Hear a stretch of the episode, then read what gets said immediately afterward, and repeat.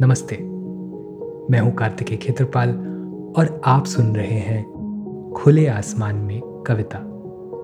यहाँ हम सुनेंगे कविताएँ, पेड़ों, पक्षियों, तितलियों, बादलों, नदियों, पहाड़ों और जंगलों पर। इस उम्मीद में कि हम प्रकृति और कविता दोनों से दोबारा दोस्ती कर सकें।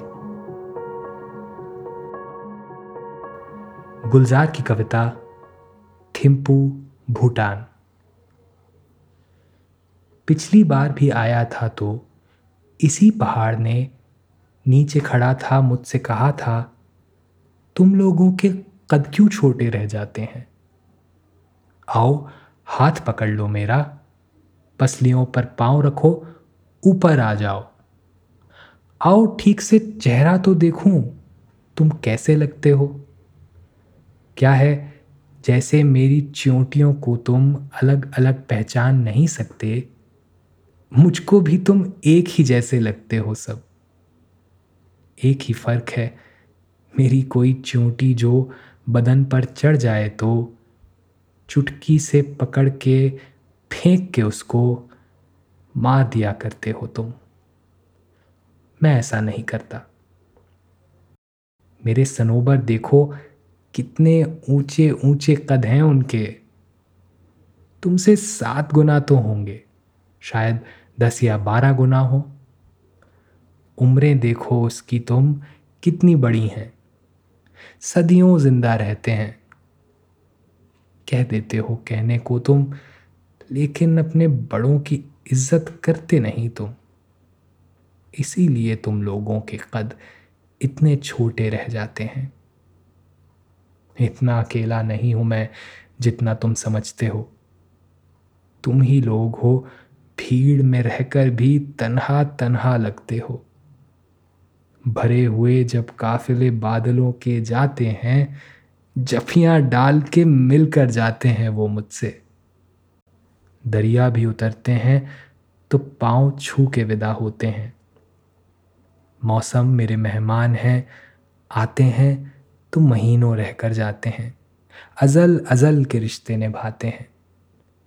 तुम लोगों की उम्रें देखता हूँ। कितनी छोटी छोटी मियादों में तुम मिलते और बिछड़ते हो। ख्वाहिशें और उम्मीदें भी बस छोटी छोटी उम्रों जितनी। इसीलिए क्या तुम लोगों के कद इतने छोटे रह जाते हैं?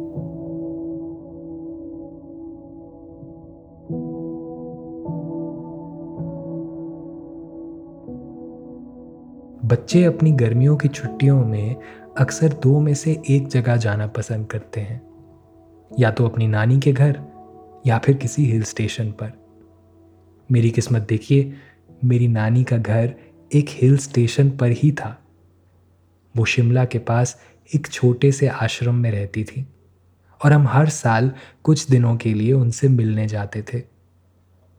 एक बार उनकी कुटिया के पास खेलते खेलते गलती से मेरा हाथ एक बिच्छू बूटी से टकरा गया। ये सिर्फ़ पहाड़ों पर पाए जाने वाला वो पौधा है, जिसकी हल्की नुकीली पत्तियाँ अगर आपको बस छू भर लें तो आप घंटों दर्द से कराते रहेंगे। मैं रोते रोते अपनी नानी के पास गया तो उन्होंने मुझे एक अच्छी खासी लताड़ लगाई। किन्नी वारी किया तेनू? उस पासे ना जाया कर। गुस्से में उनके मुँह से सिर्फ़ पंजाबी ही निकलती थी। फिर जल्दी से वो कहीं से एक लोहे की चाबी ढूंढ कर लाई और बहुत प्यार से उसे मेरे हाथ पर मलने लगी। अभी उनकी डांट का असर था या उस देसी नुस्खे का? बस थोड़ी ही देर में मेरा पूरा दर्द गायब हो गया। गुलजार साहब की इस कविता में भी एक पहाड़ इस कदर अपने पन से हमें फटकार रहा है, मानो हमारे परिवार का ही कोई बड़ा बूढ़ा हो। उनके लिए शहर से पहाड़ आना, अपने किसी ऐसे बुज़ुर्ग से मिलने आने के बराबर है, जिसे हम अपनी रोज़मर्रा की भाग दौड़ में भूल से गए थे। कोई ऐसा, जो पहले तो हमें बहुत डांटेगा, लेकिन अगले ही पल अपनी ठंडी ठंडी हवाओं से हमें कुछ इस तरह गले लगाएगा, कि वो सारा तनाव और वो सारी थकान, जो हम अपने शहरों से यहाँ लेकर आए थे कुछ ही मिनटों में छू मंतर हो जाएगी। तो चलिए, एक बार फिर सुनते हैं गुलजार की कविता, थिम्पू, भूटान। पिछली बार भी आया था तो इसी पहाड़ ने नीचे खड़ा था, मुझसे कहा था, तुम लोगों के कद क्यों छोटे रह जाते हैं? आओ, हाथ पकड़ लो मेरा। पसलियों पर पाँव रखो, ऊपर आ जाओ। आओ ठीक से चेहरा तो देखूँ, तुम कैसे लगते हो? क्या है, जैसे मेरी चोटियों को तुम अलग अलग पहचान नहीं सकते, मुझको भी तुम एक ही जैसे लगते हो सब। एक ही फ़र्क है। मेरी कोई चोटी जो बदन पर चढ़ जाए तो चुटकी से पकड़ के, फेंक के उसको मार दिया करते हो तुम। मैं ऐसा नहीं करता। मेरे सनोबर देखो, कितने ऊँचे ऊँचे कद हैं उनके। तुमसे सात गुना तो होंगे। शायद दस या बारह गुना हो। उम्रें देखो उसकी तुम कितनी बड़ी हैं। सदियों ज़िंदा रहते हैं। कह देते हो कहने को तुम लेकिन अपने बड़ों की इज़्ज़त करते नहीं तुम। इसीलिए तुम लोगों के कद इतने छोटे रह जाते हैं। इतना अकेला नहीं हूँ मैं जितना तुम समझते हो। तुम ही लोग हो, भीड़ में रहकर भी तन्हा तन्हा लगते हो। भरे हुए जब काफिले बादलों के जाते हैं, जफियाँ डाल के मिलकर जाते हैं वो मुझसे। दरिया भी उतरते हैं तो पाँव छू के विदा होते हैं। मौसम मेरे मेहमान हैं।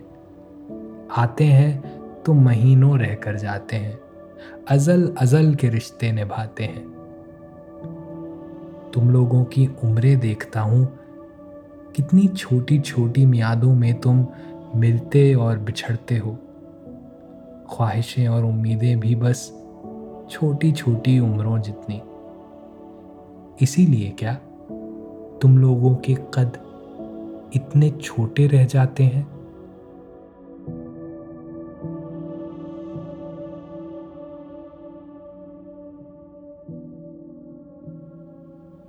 तो जाइए, आप भी किसी पहाड़ से जाकर मिलिए। हो सकता है बहुत दिन से वो आप ही की राह देख रहा हो।